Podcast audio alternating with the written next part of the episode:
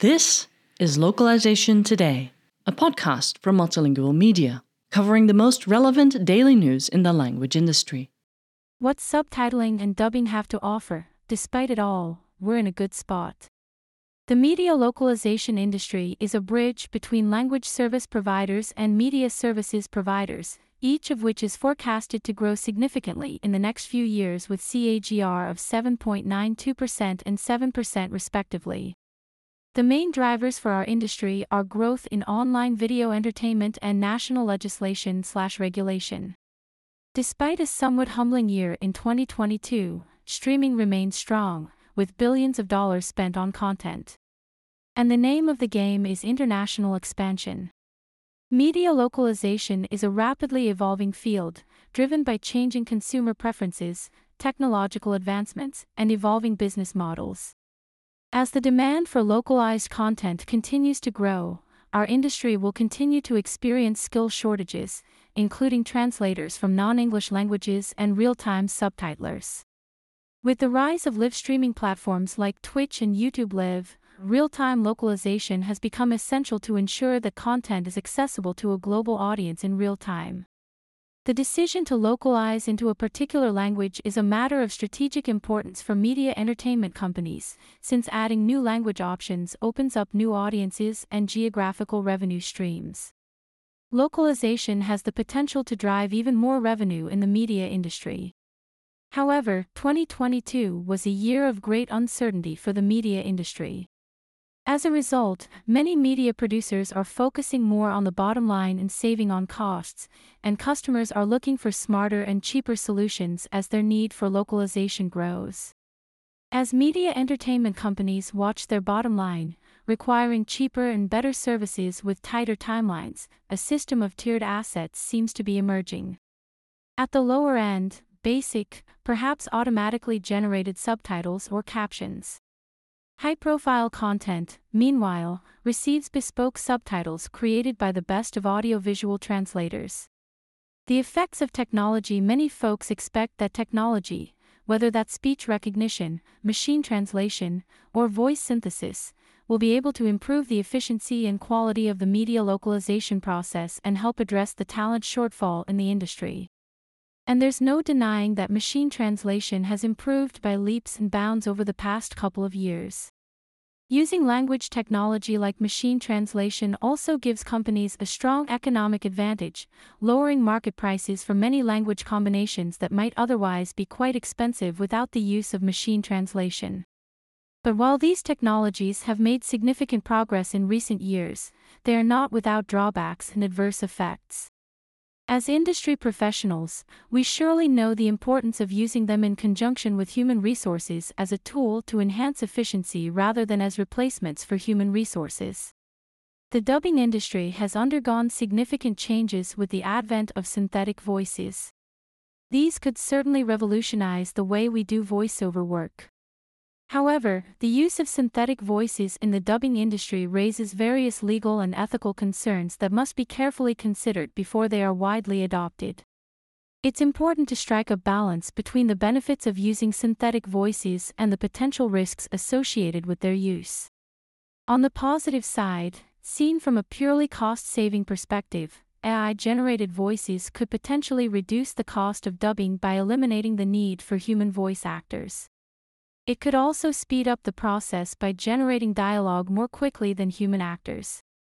And AI generated voices could improve accuracy by generating dialogue that perfectly matches the lip movements.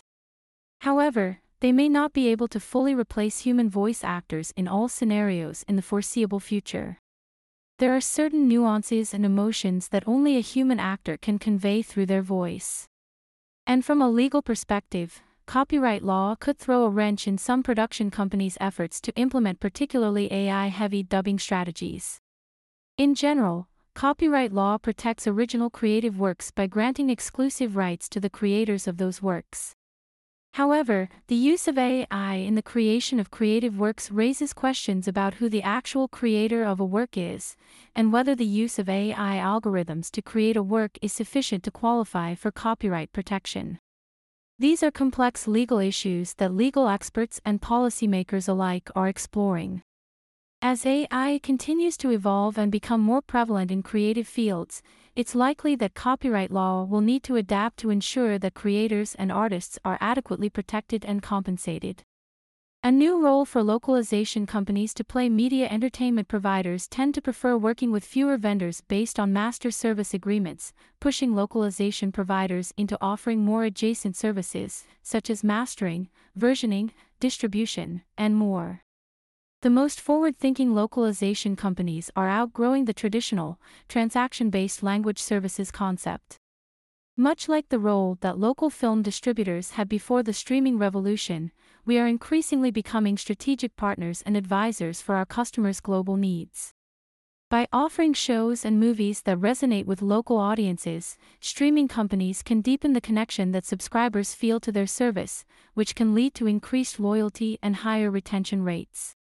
Another factor driving the trend toward original local content is the need to comply with local content regulations in many countries.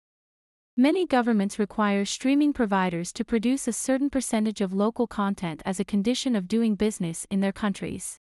Downward price pressure The language industry, including the media localization segment, is highly fragmented, with many small and medium sized companies competing for a share of the market, resulting in a reverse auction type of situation, where suppliers compete for the buyer's business by underbidding.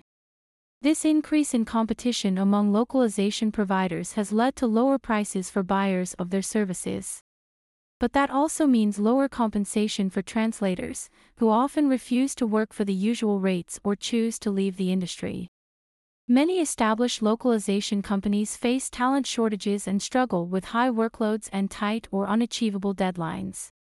Despite fierce competition for resources as well as customers, companies are not intent on owning the majority of the market share and often subcontract to other localization companies to meet targets and deadlines. While new entrants may disrupt the industry and threaten the larger companies that have significant control in the market by introducing innovation, offering products or services at a lower cost, targeting niche markets, being more flexible and agile, and introducing disruptive business models, the trend is towards competitive collaboration and frequent buyouts and consolidations.